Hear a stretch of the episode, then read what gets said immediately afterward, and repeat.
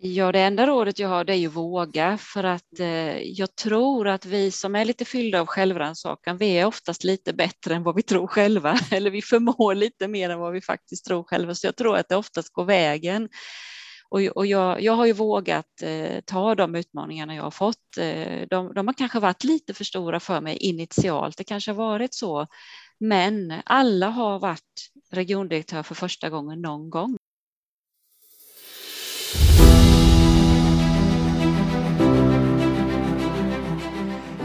Optimera företagare, chefer och entreprenörer lönsamhet, struktur och meningsfullhet för att uppnå maximal kund och personalnöjdhet samtidigt som de fortsätter att utvecklas? Vad är det som separerar en bra ledare från de allra bästa? Den här podden kommer att ge dig svaren genom intervjuer och samtal med de bästa. Jag heter Ingela Faglund. Välkommen till Mentorpodden av ledare för ledare. Hej allesammans och hjärtligt välkomna till Mentorpodden av ledare för ledare. I dagens samtal har jag det stora nöjet att få eh, samtala med Jane Ydman som är regiondirektör för Region Jönköpings län. Hjärtligt välkommen Jane! Tack så mycket! Roligt att ha dig här. Hur, hur har den här morgonen sett ut för dig? Ja, den började 7.30 med eh, coronatema kan man säga. Vi har haft lite sommaruppehåll men... Eh, har corona haft sommaruppehåll? Nej, inte riktigt. men vi, vi i en eh, gruppering har haft lite sommaruppehåll. Vi, har, vi finns i Jönköpings län och vi har en jättefin samverkan i vårt län och Eh, det kallas F-samverkan för länet hade bokstaven F en gång i tiden, det har det väl fortfarande kanske. Och där samverkar vi länsstyrelse, region, kommuner, räddningstjänst, ja, mängder med aktörer som är involverade i eh, olika samhällskriser, stora som små. Så vi har ju hängt ihop här sedan egentligen pandemin började, men haft ett litet sommaruppehåll och då är vi några ledande roller som eh, har mötts varje tisdagmorgon egentligen under stora delar av pandemin och mm. försökt stämma av vilken inriktning behöver vi ha på vårt arbete tillsammans i länet och så. Idag hade vi ett sådant avstämningsmöte för hösten. Vi är ju inte riktigt i det akuta skedet just nu utan mycket fokus är på vaccination verkligen. Mm. Det är det som är. Så många som möjligt vill vi ska vaccinera sig för då tror vi att vi kan få bukt med det här. Så det var morgonens tema 07.30 till 08.00. Ja, mm. En rolig start på dagen. ja, nej men det är alltid spännande att ta lite tempen på det här just med, med corona. Du sitter ju i någon form av epicenter här eh, med liksom att, att kunna se utvecklingen från olika perspektiv. Hur skulle du säga att det är i, hos dig då, och i Jönköpings län vad gäller den här vaccinationsfrågan? Då? Jo, men jag tycker vi har full fart och jag har sett otroliga insatser tycker jag. Sen, alltså det går ju med rasande fart och våra medarbetare och chefer får ställa om från en dag till en annan med nya förutsättningar. Mycket vaccin, nej, lite vaccin, många mm. tider, nej, lite tider. De grupperna, alltså väldigt föränderligt har det varit. Men jag tycker att eh, Eh, våra medarbetare och chefer har verkligen tacklat det riktigt, riktigt bra. Och sen tycker jag vi har gjort ett genidrag i Jönköpings län och det var att vi satsade på att göra både provtagning och vaccination på vårdcentralerna. Så vi har funnits liksom i de ordinarie strukturerna, det vanliga och man har varit nära invånarna och det tror jag har varit bra. Sen brottas vi med att vissa grupper inte är lika benägna att vaccinera sig, precis som i andra delar av Sverige. Mm. Och, så det, det pratade vi mycket om här på morgonen, hur vi behöver faktiskt fortsätta att kämpa med det, för vi tror att det är vägen ur det här. Mm. Mm. Ja, spännande fortsättning följer får man ju lov att säga för att det här är ju en följetong. Mm. I många avsnitt har det visat sig. Eh, vi får hoppas att det inte är allt för många avsnitt kvar dock. Men eh, en, en, en, eh, förstår ju att du, du har en spännande roll. Eh, du sitter i sammanhang där det händer mycket vad gäller utvecklingen kring sjukvård, i, i, inte minst i Jönköpings län, men som påverkar även resten av Sverige. Och jag är lite nyfiken på att höra hur, hur kommer det sig att du har landat i den här positionen? Ja, det kan man verkligen fundera på eller inte. Mm. Jag har en historia i landstinget. Vi var ju landsting fram till 2015, nu är ju alla regioner, men vi var ju 21 landsting för Och när jag var 19 år så kom jag till landstinget Jönköpings län som det hette då som ung, formbar, nyfiken tjej och eh, upplever att jag blev otroligt väl omhändertagen i landstinget. Jag fanns i ett sjukvårdsområde här i Jönköping på ett sjukhus och jobbade med administrativa frågor. Blev sedd och uppmärksammad, blev lockad att studera, för det hade jag inte gjort eftersom jag började jobba rätt så tidigt. Eh, gjorde så med och eh, läste till ekonom. Och apropå att bli väl omhändertagen, så när jag var färdig ekonom så fick jag fortsatt jobb i landstinget. Jag var ju anställd under tiden men tjänstledig som ekonom och liksom fick påbörja min resa i det och ganska snabbt så, så eh, var det så att eh, min chef skulle vara tjänstledig och då hade hon sett till att hon hade lärt upp mig kan man säga. Så det var så här första lärdom.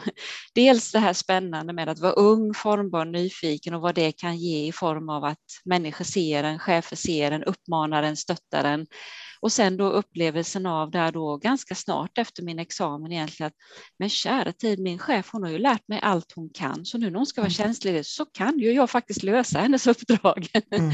Så jag fick pröva på det då, vilka som redovisningschef eh, eftersom jag jobbade inom ekonomi då.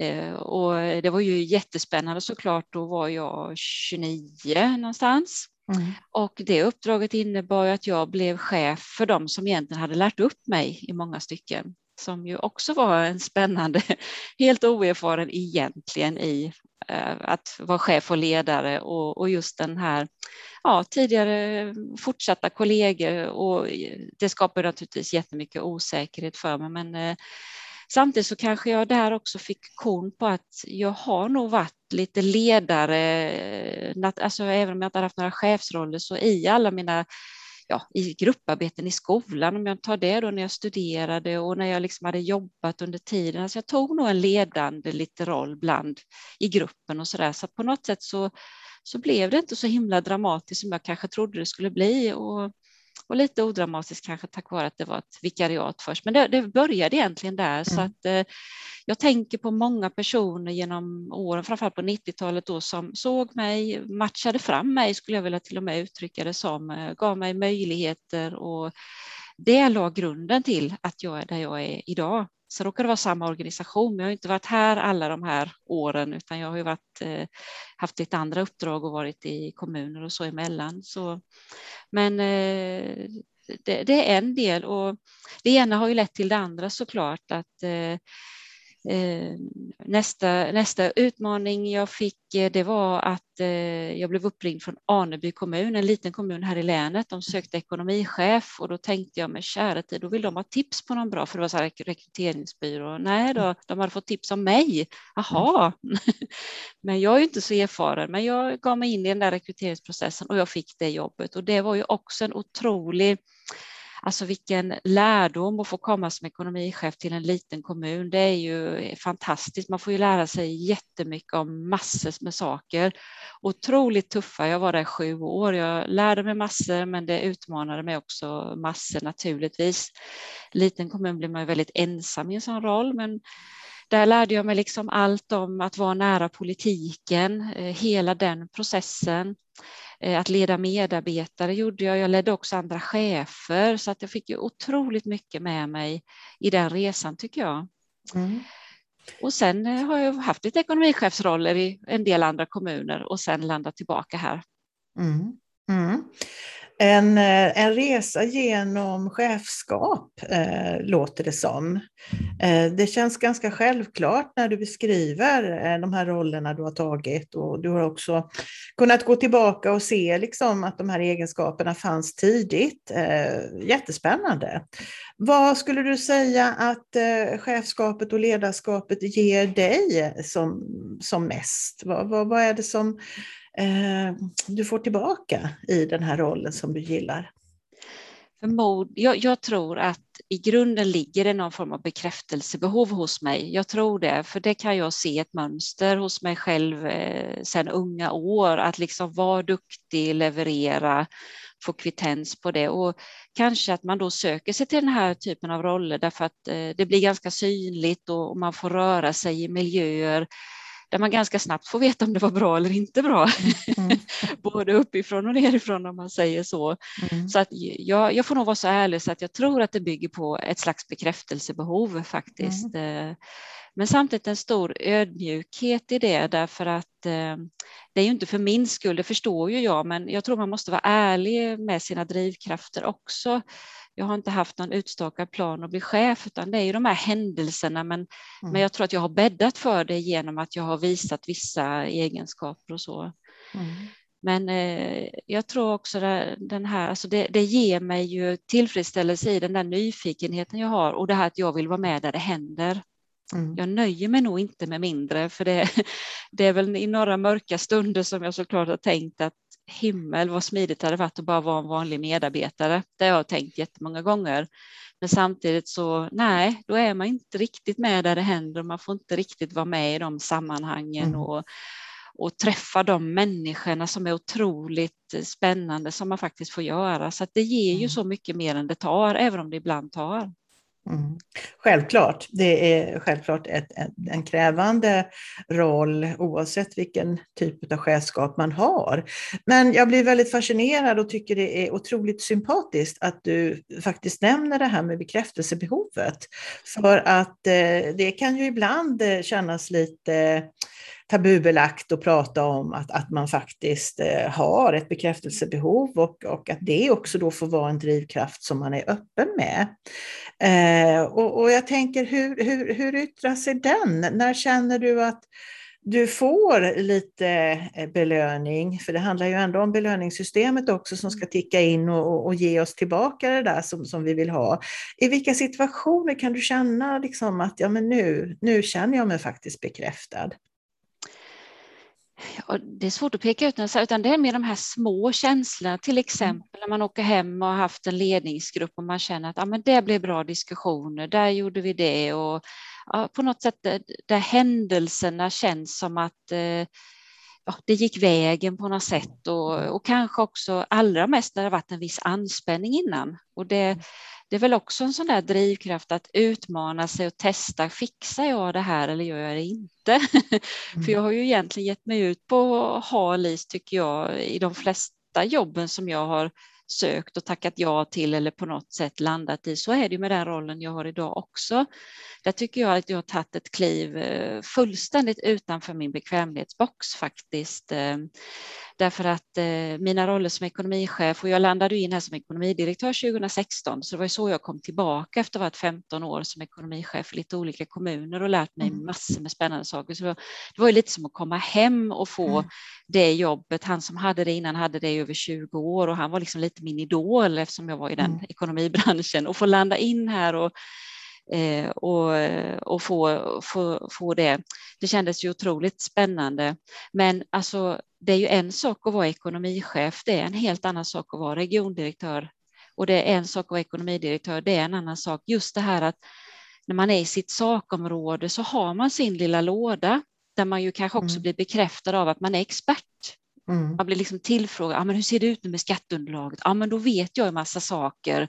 Och det är ju någon slags bekräftelse också att någon frågar mig och jag vet och så är det så på något sätt är det ganska så tryggt att, att ha en sån ekonomichefsroll som jag har byggt min karriär på kan man ju ändå säga. Mm. Och då att ta det här klivet till en så superövergripande roll som regiondirektör där inga frågor är mina. Jag är inte expert på någonting. Jag menar, jag kommer inte från hälso och sjukvården. Jag kan inte näringslivsfrågor, jag kan inte kulturfrågor, trafikfrågor. Jag är inte expert på något helt plötsligt. Samtidigt som alla frågorna är mina. Mm. Så, så det tycker jag eh, och, och, och, då att ge sig ut i det och våga göra det, det är jag otroligt stolt för att jag vågat göra.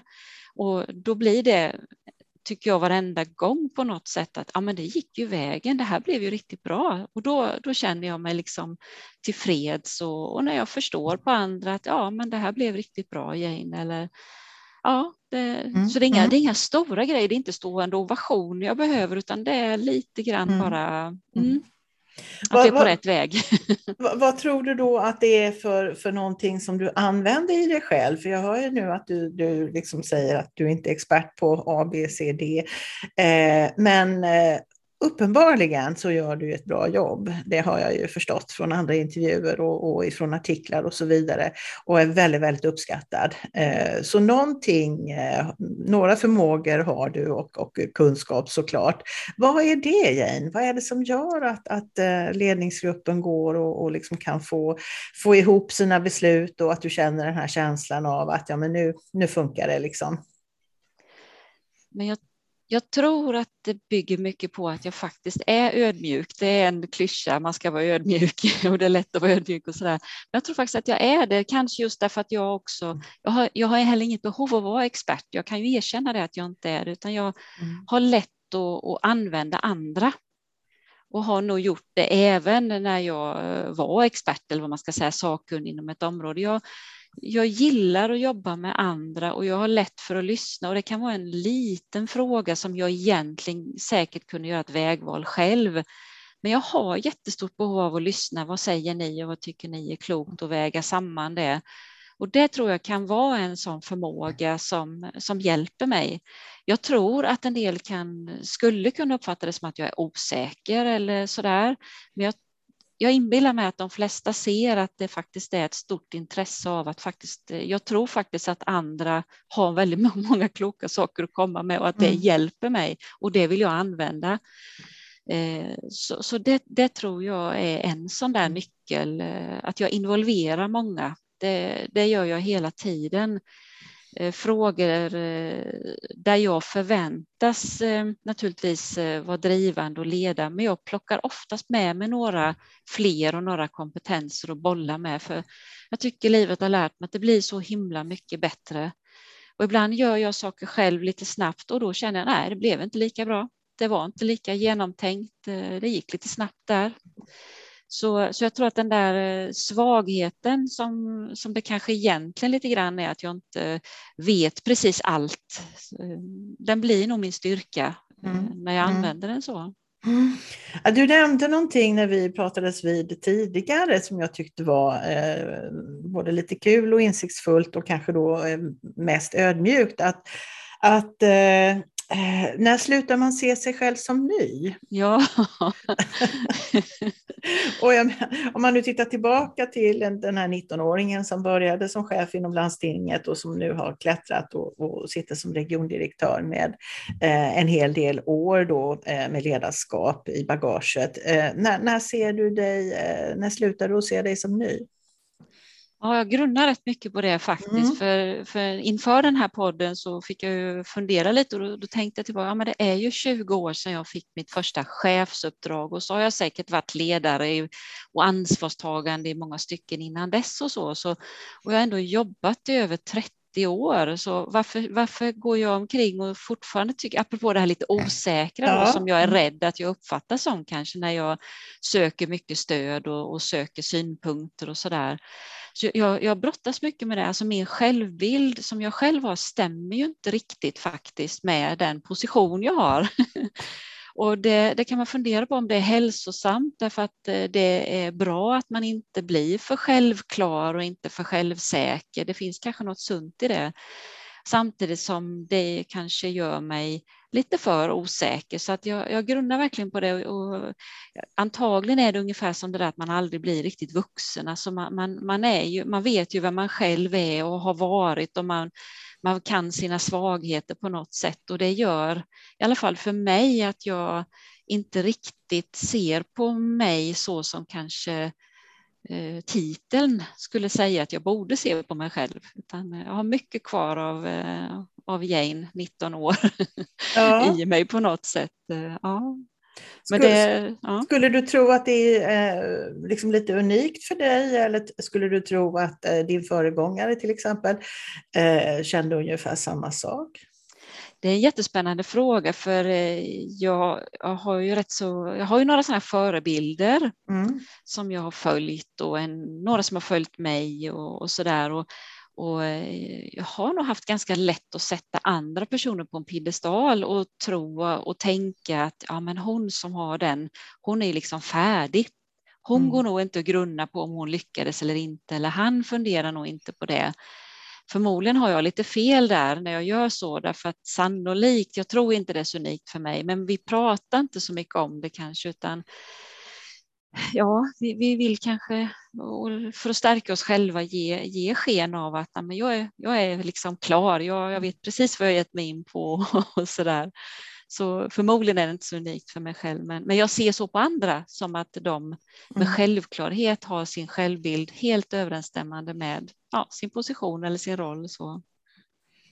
Och när jag lyssnar på dig och när du säger det här så så, så, så, hör man ju, alltså när man uttalar någonting på det sättet så, så hör man ju, eh, jag ska inte säga orimligheten i det, men, men eh, det här att, att eh, eftersom jag själv träffar väldigt mycket chefer på, på dagarna och eh, kan känna igen den här typen av resonemang. Det spelar nästan ingen nivå, eh, roll vilken nivå som det handlar om. Att, eh, att ibland tvivla på sig själv mm. är ju liksom någonting som, som alltid dyker upp. Eh, sen kan det vara mer eller mindre. Men jag tänker när man lyssnar på dig, lyssnarna här då, och, och liksom hör den här eh, lite självrannsakan och kanske sitter själva då inför eh, ett uppdrag som, som de kanske tycker att ja men är jag verkligen liksom eh, värdig detta? Är jag verkligen redo att ta mig an det här? Vad skulle du, har, du något, har du något råd till dem i sådana fall? Ja, det enda rådet jag har det är ju våga för att eh, jag tror att vi som är lite fyllda av självrannsakan, vi är oftast lite bättre än vad vi tror själva eller vi förmår lite mer än vad vi faktiskt tror själva. Så jag tror att det oftast går vägen. Och, och jag, jag har ju vågat eh, ta de utmaningarna jag har fått. Eh, de, de har kanske varit lite för stora för mig initialt. Det kanske har varit så men alla har varit regiondirektör för första gången någon gång. Alltså mm. någon gång har man ju varit det. Så att på något sätt så måste man tillåta sig att ja, jag går in i det och, och är man öppen med det att ja, ja, men jag är inte färdig, jag kan inte allt, utan jag behöver er omkring mig. Jag behöver få vägledning om jag är på rätt väg eller inte. Ja, men då växer man in i det. Jag tror verkligen det, så att jag, jag tror inte man tjänar något egentligen på att lägga band på sig det, utan eh, känner man till 80 procent att det här går vägen, då går det till 100. Det, det är min erfarenhet. Sen tror jag man behöver ha med sig också att eh, om det inte går så är det inget fullständigt nederlag. Det, det, är sådana tankar som jag har kanske inte i början av min karriär så mycket, utan mer nu när jag, jag kanske ekonomidirektör, regiondirektörsrollen, har tänkt på att det kan faktiskt vara slut imorgon. För det bygger på förtroende för mig och för hur jag lyckas med mitt uppdrag. Det kan faktiskt vara så att förtroendet tappas eller man vill ha en annan inriktning. Och det måste jag ju leva med att ja, men om jag har varit lyckosam i 20 år innan och jag inte passar in precis i den här rollen så är ju inte jag värdelös för det. Jag tror att man mm. behöver jobba lite med den mm. frågan mm. så att man är trygg i det att eh, ja, det är ingen fullständig katastrof, då får jag börja om med någonting annat, men jag mm. vet att jag mm. kan detta och detta och detta och då får jag vara i det istället. Och det har man ju sett tillräckligt många personer kring sig, kanske får lämna sitt uppdrag, men man vet att det där är en jättekompetent person, men det uppdraget och den personen funkar inte just i det här sammanhanget. Nej. Så det behöver man också vila i faktiskt. Mm. Eh, ja, och det, mm. Och det, det var egentligen på riktigt första gången jag riktigt tänkte på det när jag skulle ta mig an det här uppdraget, för då kände jag verkligen att nu hamnar jag i den där smalaste, smalaste midjan mellan politik och tjänstemän och det är jag som är regiondirektören och jag går på ett kontrakt och ja, mm. och det hänger mycket på vad politiken tycker att jag levererar och lyckas med och så. Mm. Absolut. Och låt oss eh, stanna lite där då. Eh, viktiga saker du nämner, eh, det här med att vara i eh, nålsögat, att, att liksom vara där man behöver bevisa att man faktiskt är värdig rollen. Eh, om vi tittar lite grann på ditt sätt då att leda och liksom ditt synsätt på, jag vet man brukar prata om den här välfärdsutmaningen till exempel och, och allting som hänger med det och, och eländet här när vi blir väldigt, väldigt många i populationen och och, och, att kanske vården inte räcker till och, och så vidare. Och, eh, man tappar mycket kompetens eh, och, och liksom vad, vad det får för konsekvenser. Alltså, det är ganska tuffa, stora frågor inom eh, den här sektorn eh, just nu och har varit ett antal år. Vad, vad har du för approach eller vad, vad, vad, har du för tankar kring det här? Mm. Ja, jag har ju liksom rört mig i offentlig sektor i ja, hela mitt yrkesliv mm. egentligen med undantag för precis i början. Så på något sätt så har jag ju levt med de här frågorna så mycket och där är kanske min bakgrund som ekonom mig till hjälp därför att jag har ju levt så mycket med demografisk utveckling. Det har kallats alltifrån demografichocken, demografiska mm. utmaningen, demografisk utveckling och vi valde här för några år sedan att, att paketera det till välfärdsutmaningen och det är precis som du säger, den, den, och vi har vetat om den i massor av år. Det går, det går att titta på Sveriges kommuner och regioners hemsida, alltså det finns mängder med rapporter från 15 år tillbaka som liksom pratar precis om det här. Vad, vad behöver offentlig sektor faktiskt göra? Så vi har haft jättegott om tid att förbereda oss, men vi är väl som alla andra, vi skjuter det lite framför oss, för det var ju inte här och nu. Vi hade ju andra kriser att gå igenom och så där. Mm. Men, men jag, i, i, min roll som regiondirektör så, så känner jag att jag verkligen bär med mig det. För, och man behöver inte prata om välfärdsutmaning hela tiden utan det handlar mer om någon slags underliggande förståelse för varför behöver vi göra som vi behöver göra. Och då är det precis som du säger, vi, vi kommer vara färre som ska försörja fler och det är liksom den underliggande frågan, det är det stora varför. Mm. Och sen behöver vi agera utifrån det. Eh, och, och, och, där tänker jag på många olika sätt. Jag tänker egentligen två delar, dels inåt i organisationen men också utåt kan man säga. Och inåt då tänker jag att vi har ju gått ifrån att vara landsting här i Sverige, 21 stycken, till att vara nu då 21 regioner. Och det behöver jag ju som regiondirektör verka för att dra nytta av. För, för risken när man gör en sån, ja, man mergar samman två olika mm. frågor där hälso och sjukvården är så otroligt dominerande och så regionala utvecklingen då som ju på något sätt ska eh, bidra till att eh, skatteunderlaget växer och att vi faktiskt får skattekraft som kan leverera hälso och sjukvård och allt när vi behöver. Alltså den där samspelet, alltså dra nytta av att vi är i samma organisation och vi har samma politiska ledning som vill samma saker.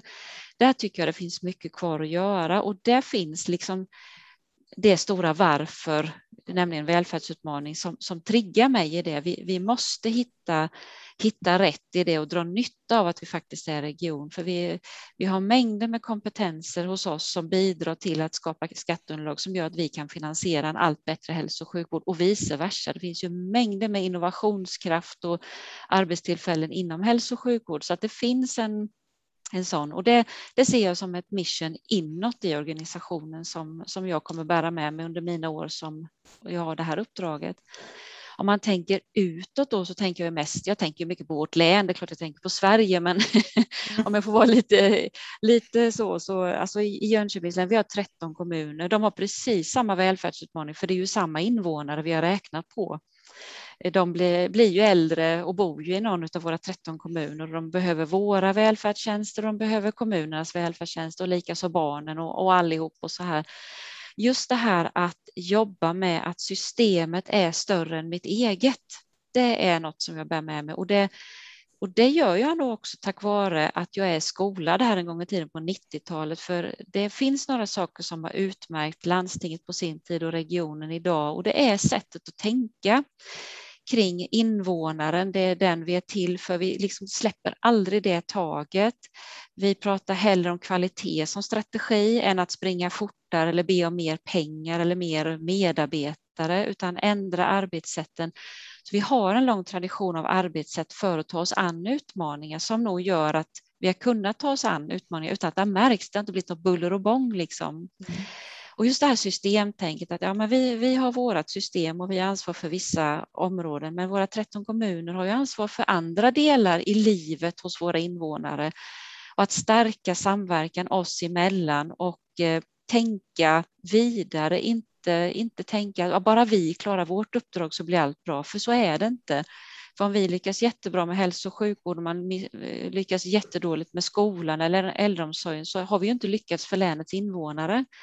Så det tror jag också är en sån här riktig mission att ha med sig. Mm. Och jag jobbar jättebra tillsammans med de 13 kommundirektörerna vi har och vi, vi kommer gå in i ett utvecklingsprogram tillsammans, ledare, region och, och kommundirektör. Så det tror jag blir nyckeln, att försöka sudda de här gränserna. Visst, de finns och det är olika kommunfullmäktige, regionfullmäktige, kommunerna tar ut sin skatt och sina uppdrag, men invånarna är de samma och det det känner jag är lätt att få gehör för också det resonemanget för att det, det ligger rätt och det, det är en del i det som kommer att hjälpa oss med välfärdsutmaningen. Det tror jag verkligen.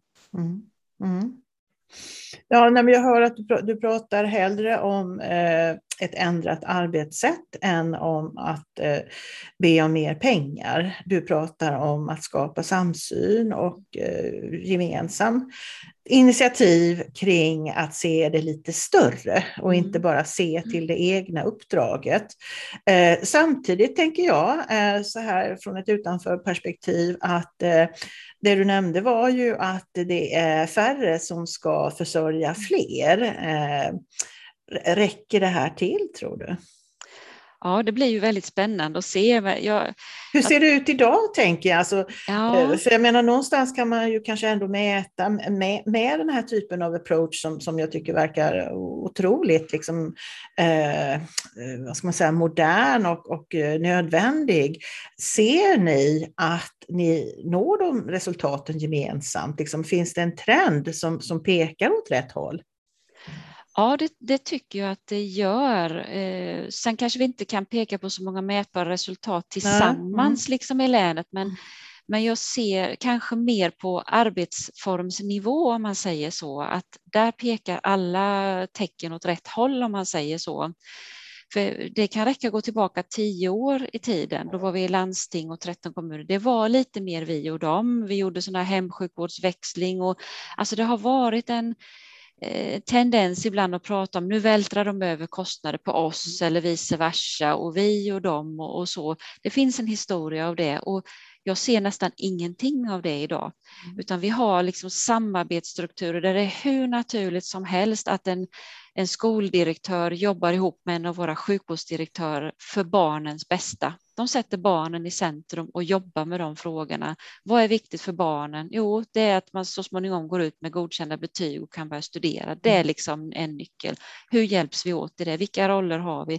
Så på något sätt så så, så det, här, det här är ju ett arbete som har pågått under flera, flera år och mm. kanske också stärktes i och med regionbildningen och det är där jag tänker att det går åt att ta vara på precis de här grejerna. Så, så jag tror att på sikt kommer vi se även mätbara resultat och vi kommer att se alltså en jätte, jättebra kvittens skulle ju skulle ju vara att vi faktiskt eh, när den här demografiutmaningen slår till som allra värst som den kanske gör, och säg 2030 någonstans där, där, där det enligt alla kurvor skulle vara som svårast, att vi faktiskt klarar att bemanna de positioner som vi behöver bemanna, både i kommunen och regionen. Och att vi gör det tack vare att vi att vi är smarta nog att hitta arbetssätt som, där det inte behövs händer och fötter, ja där gör vi det på ett annat sätt, men där det behövs händer och fötter, där finns det händer och fötter om jag uttrycker mig lite vanvördigt så.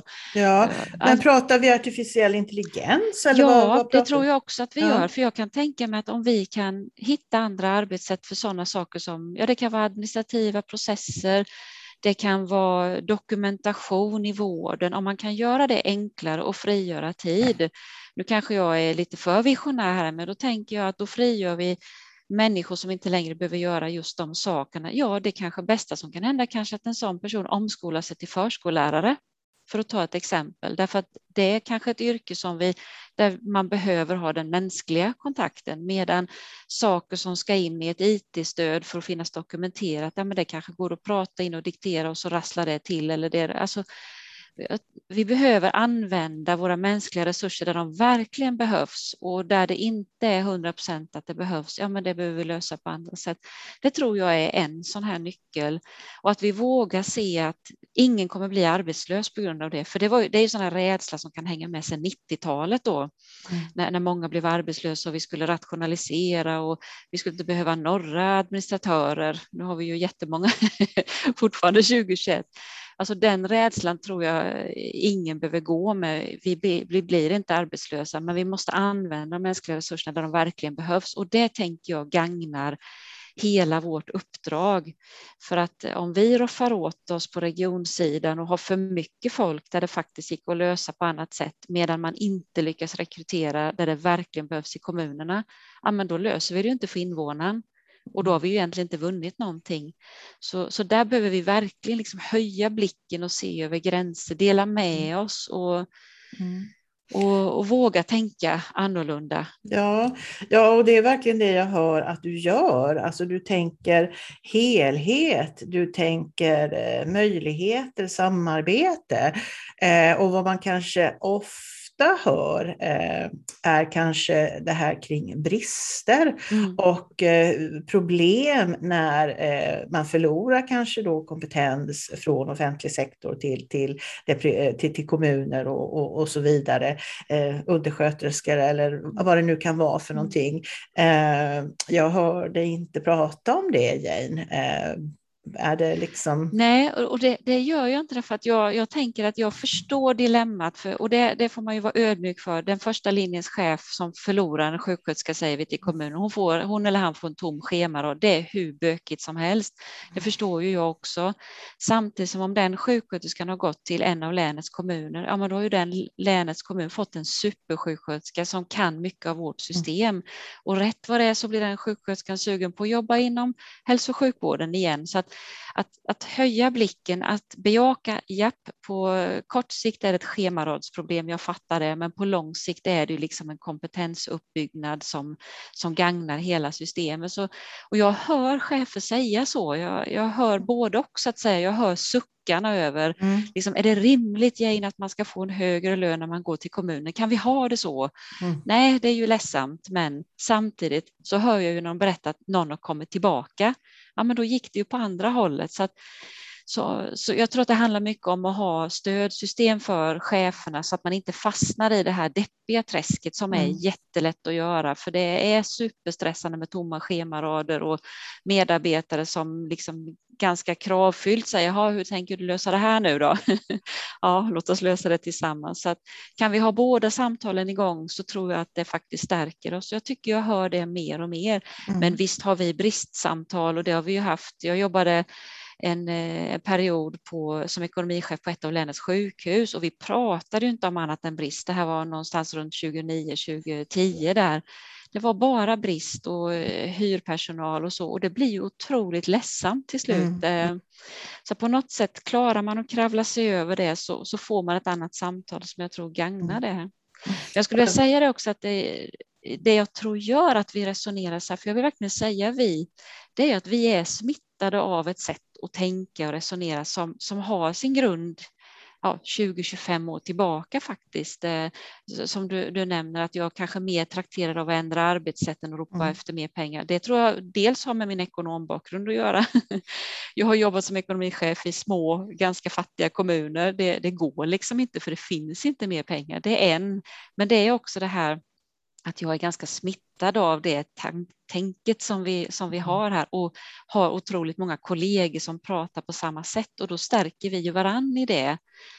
Och, och det tror jag faktiskt kan vara en bidragande orsak till att eh, jag fick möjlighet att ta det här uppdraget, att man såg att jag är bärare av den mm. positiva delen av kulturen. Så eh, ja. Ja, jag tycker att det framgår med, med eh, Eh, all, all önskvärd tydlighet. Alltså jag känner mig väldigt inspirerad när jag lyssnar på dig. Alltså det är inte det här vanliga tunga pratet liksom om, om svårigheter och, och liksom hur ska det bli, utan tvärtom. Eh, här jobbar ni tillsammans, ni, ni liksom ändrar arbetssätt, vilket eh, jag tror är en, en, väldigt viktig del i dagens samhälle, inte bara för eran bransch eller del, utan för väldigt många olika olika branscher att kunna tänka nytt, att kunna tänka liksom att påverka i arbetssättet och så vidare. Så att eh, min, min nästa fråga blir lite grann då kring det här med kompetensutveckling och, och att, att liksom föra ut det här synsättet mm. till eh, de här, eh, vad är ni, 12 500 eller? Ja, 11 500 brukar vi säga. 11 500.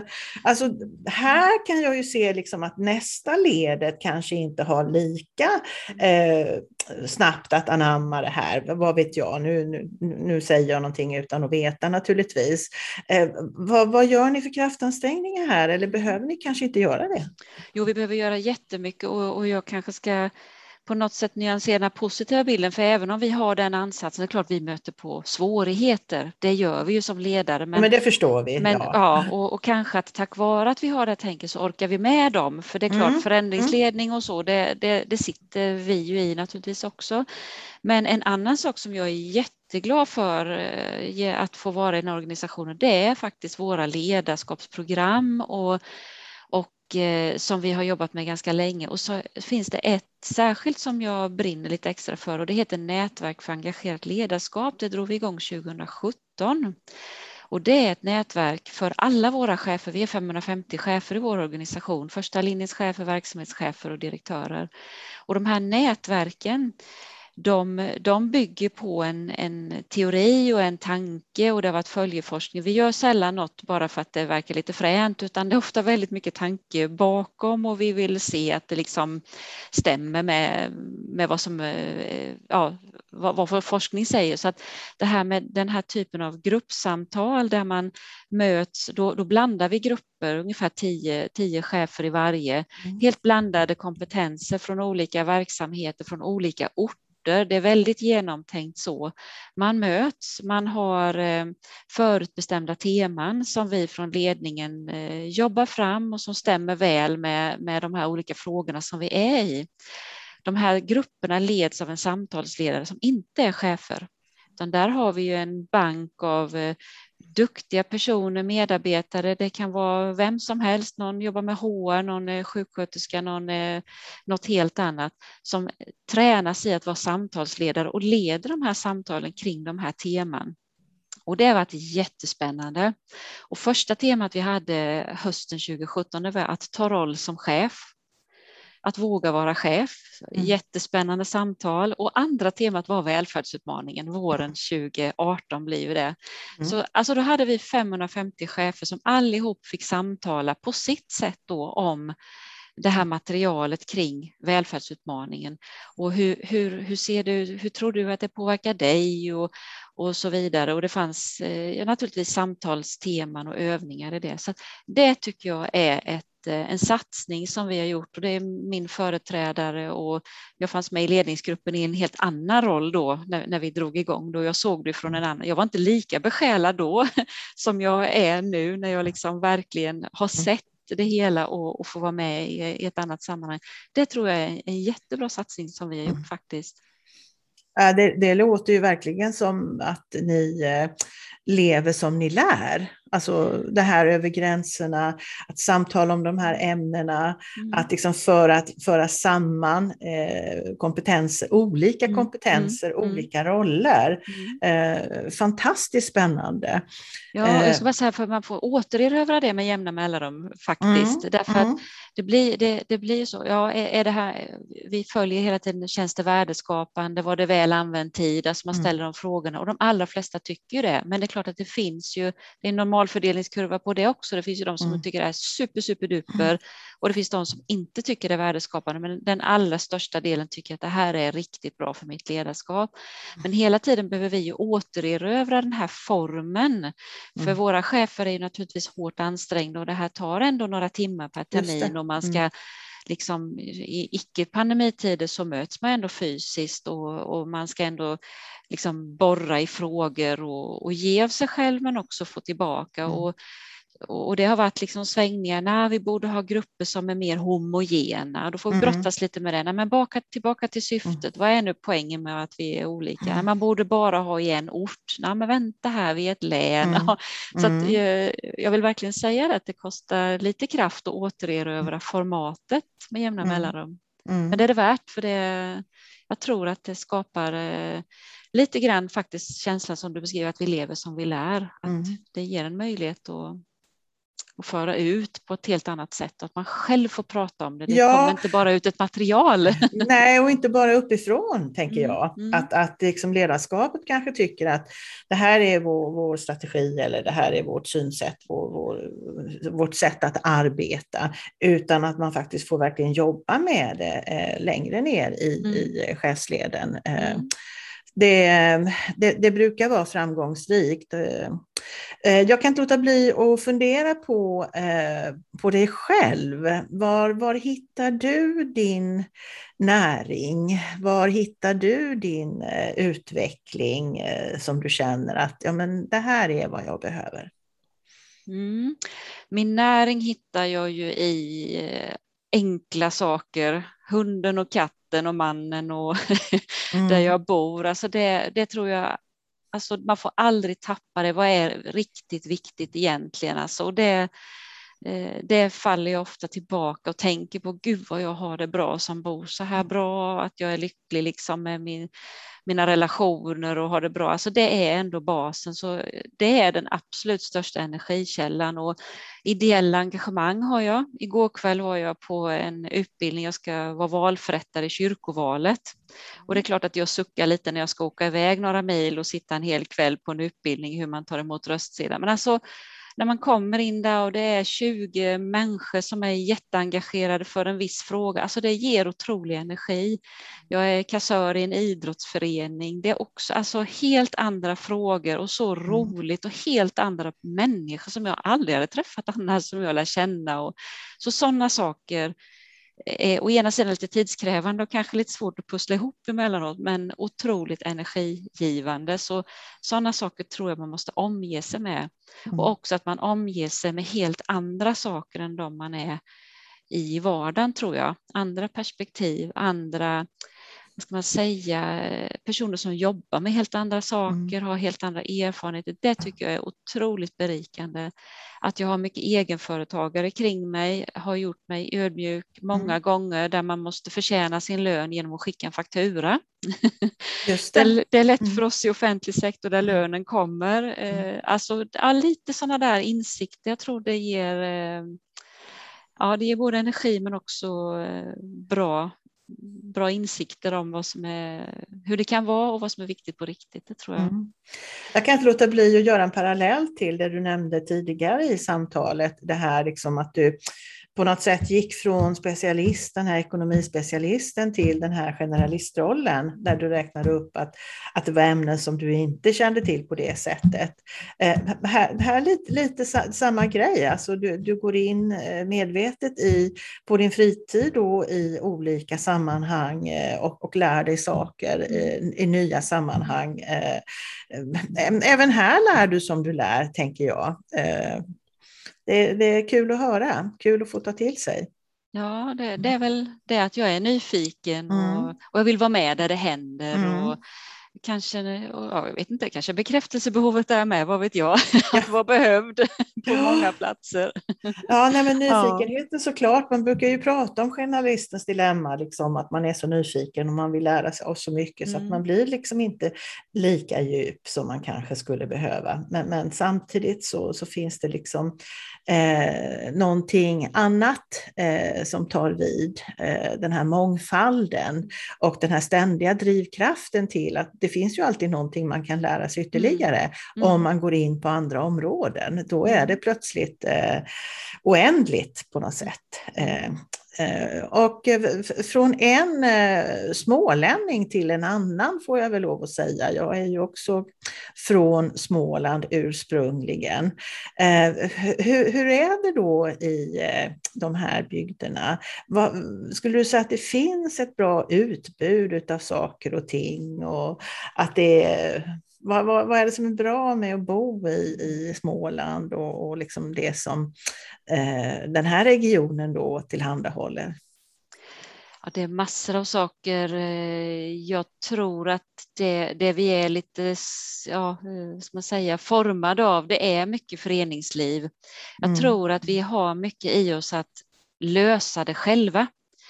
För Jönköpings län är ju en stor stad, Jönköping, sen är det ju ganska små kommuner mm, och mycket landsbygd och så. Mm. Och jag tycker det, det slår mig ofta alltså vad, vad folk fixar och ju längre ut på landsbygden man kommer finns ju mängder med grejer att göra, aktiviteter, det växer upp saker, mängder med små idrottsföreningar och mm. hembygdsföreningar som ordnar jätte jättebra grejer. Ja, alltså, det finns någon sån här egen drivkraft hos människor som jag tror eh, ja, det, det, det, har liksom varit vår framgång och är vår fortsatta framgång och det, det får vi inte tappa bort heller. Och det, tror jag är viktigt, vi som jobbar i offentlig sektor som ibland kanske haft en tendens att tro att vi har monopol på invånarna och, och att vi ska ta hand om invånarna. Där går vi också till en helt annan era Alltså att människor är kapabla att skapa mycket själva.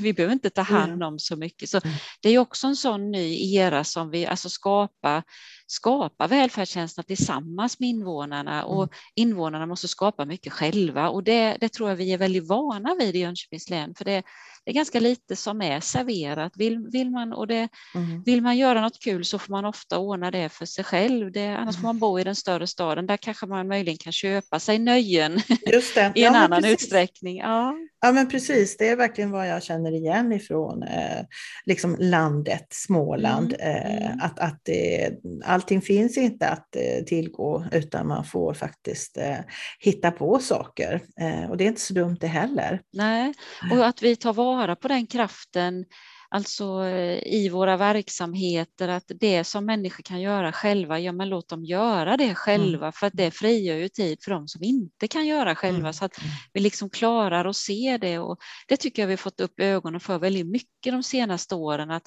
ta tillvara på kraften på, på ett helt mm. annat sätt eh, mm. hos, hos, individerna och så. Det är en av nycklarna till den här välfärdsutmaningen, det är jag helt övertygad om. Vad, om man tittar lite framåt, eh, har, har du något sånt här eh, någon milstolpe eller något mål eller kalla det för vad du vill, någon, någon eh, idealbild av något slag framåt. Hur ser det ut? Eller är det ett, en, en ständig process eh, som, som liksom tickar på? Det är väl lite både och, men jag skulle nog vilja kunna bocka av om några år att vi har kommit till ännu högre höjder, om jag kallar det för det, i samverkan kommuner, region. Alltså att mm. vi, vi är så gränslösa, sömlösa vi kan vara, att vi vi chefer umgås på ett helt naturligt sätt. Vi löser frågor. Det är, eh, I en drömvärld så ställs aldrig frågan vem betalar för det, utan det är alltid invånaren i fokus. Att vi kommer dit, för vi, vi är kanske halvvägs på det jag drömmer om och det vi drömmer om i, i mm. min närmsta krets här. Så det, då skulle jag kunna känna, att nu har jag gjort en insats, för jag har varit en bärare av det och, och varit drivande i det. Likadant som jag känner att eh, få fullfölja det här regionbildningen, att få ut verkligen effekt. Det är ju mer, jag var inne på det tidigare, det är ju liksom lite mer inåt, men jag mm. drivs också av att eh, vi inte dubbelarbetar, inte trippelarbetar. Jag mår dåligt när jag ser att någon gör något där som inte vet om att samma sak görs där. Mm. Jag, jag, jag brinner mycket för att och få ihop det och, och nyttja krafterna på bästa sätt. Det skulle jag också känna att kan jag bocka av det om några år så skulle det kännas rätt så gött att det liksom är hur naturligt som helst. Och där har jag ju lärt mig att det handlar ju om egentligen hur vi pratar med varandra och hur vi möts. Och du var inne på var får jag näring och kraft ifrån? Jag skulle säga mina arbetskamrater. Alltså och när, när, vi hittar rätt, jag känner att jag har eh, folk kring mig som, som känns jättebra, har gjort några bra rekryteringar tycker jag. Och, ja, men alltså då är det helt otroligt, då blir ju sådana saker så enkla. Medan om, om vi är ett gäng där man lite grann känner behov av att positionera sig eller vara var lite, alltså där det blir konkurrens istället mm. för stimulans, då blir det så destruktivt. Så att det känner jag att kan vi bibehålla den här känslan av att vi stimulerar varandra till att göra det bättre, då, då har jag också bockat av något som jag har bidragit till.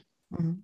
Mm. Och, och, det andra jag tänker också framåt, det är, det är en utmaning att leda en politiskt styrd organisation. Vi har inte varit inne så mycket på det, men, men att, eh, att också verka för att bibehålla den alltså en bra samverkan och där vi liksom möts så, så mycket vi behöver men också att vi klarar att se att politiken har sina roller och vi har våra roller och vi möts här i midjan mm. och har respekt för att vi inte klampar in på politikens arenor och de inte klampar in på våra.